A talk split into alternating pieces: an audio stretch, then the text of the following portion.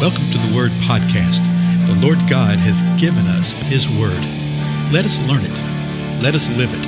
Let us rejoice in it. Spread the Word.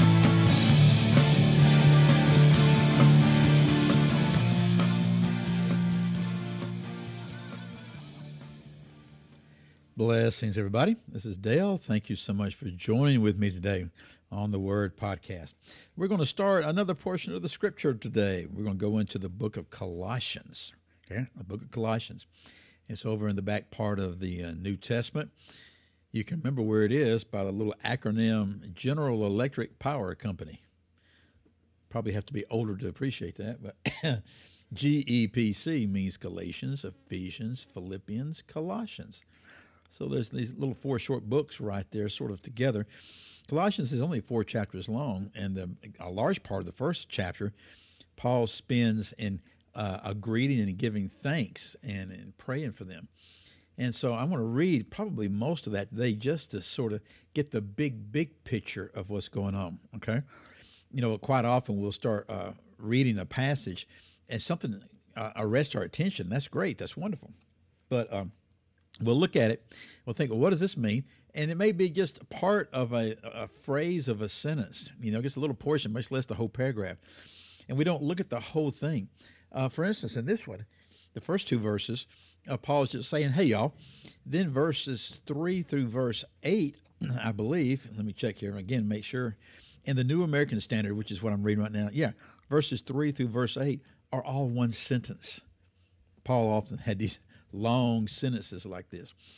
And so let's just listen to see what it says. And then uh, over subsequent episodes together, we'll go back and examine these things and, you know, think about it.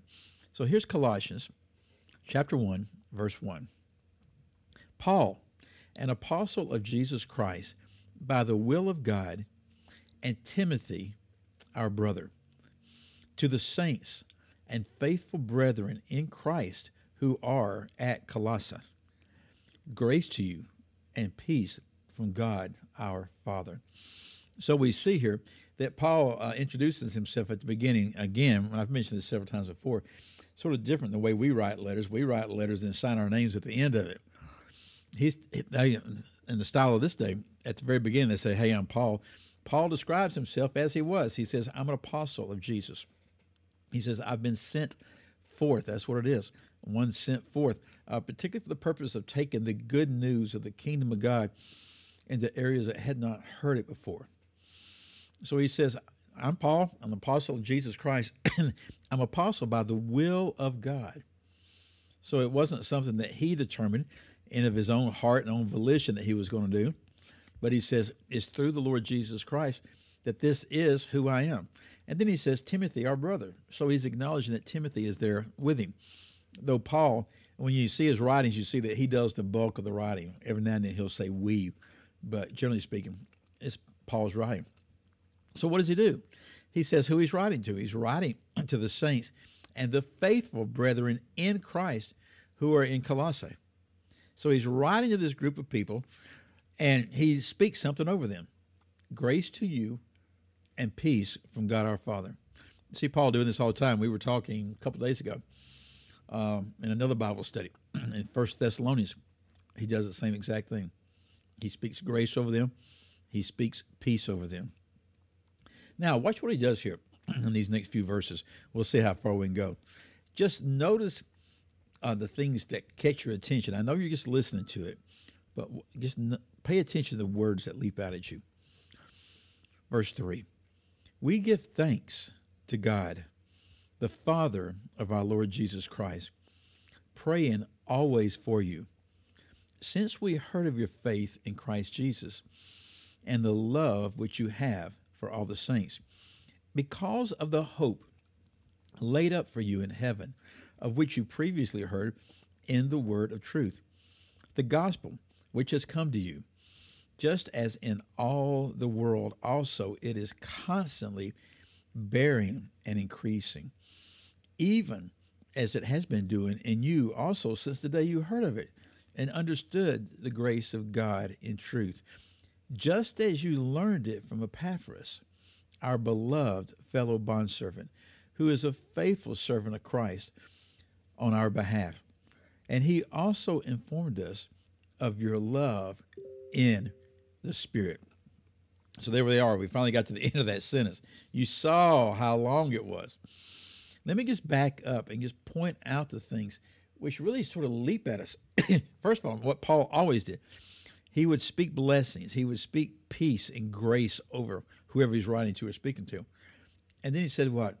We give thanks to God. We give thanks to God. Then he says this We pray always for you. Why are they praying for them? Because they heard of their faith in Lord Jesus Christ and the love which you have for all the saints. So that gives us some major hints. These are often referred to as like internal evidence.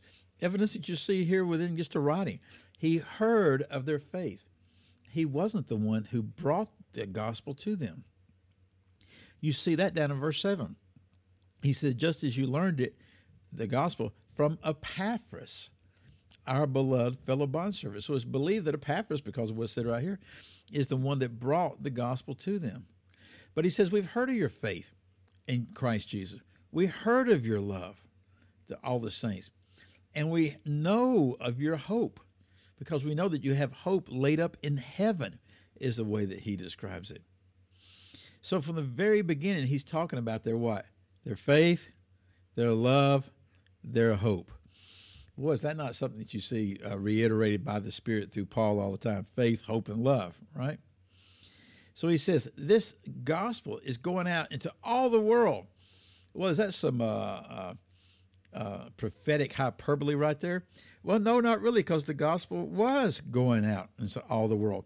Hadn't gone in all the world yet, but it was going. It was constantly bearing fruit. And he's just rejoicing in them of what had happened with them that they have the love of the Spirit within them. And Epaphras was actually reporting back that to them. The Paul and Timothy was letting them know that. So let me start here with verse 9. I want to read through verse 14, then our time will be up. And this actually uh, completes sort of the introductory thing. Again, we'll come back and look at it some more in detail. But it's going to be important just get this big picture. So here we go, verse 9. For this reason, well, for what reason? They're loving the Spirit.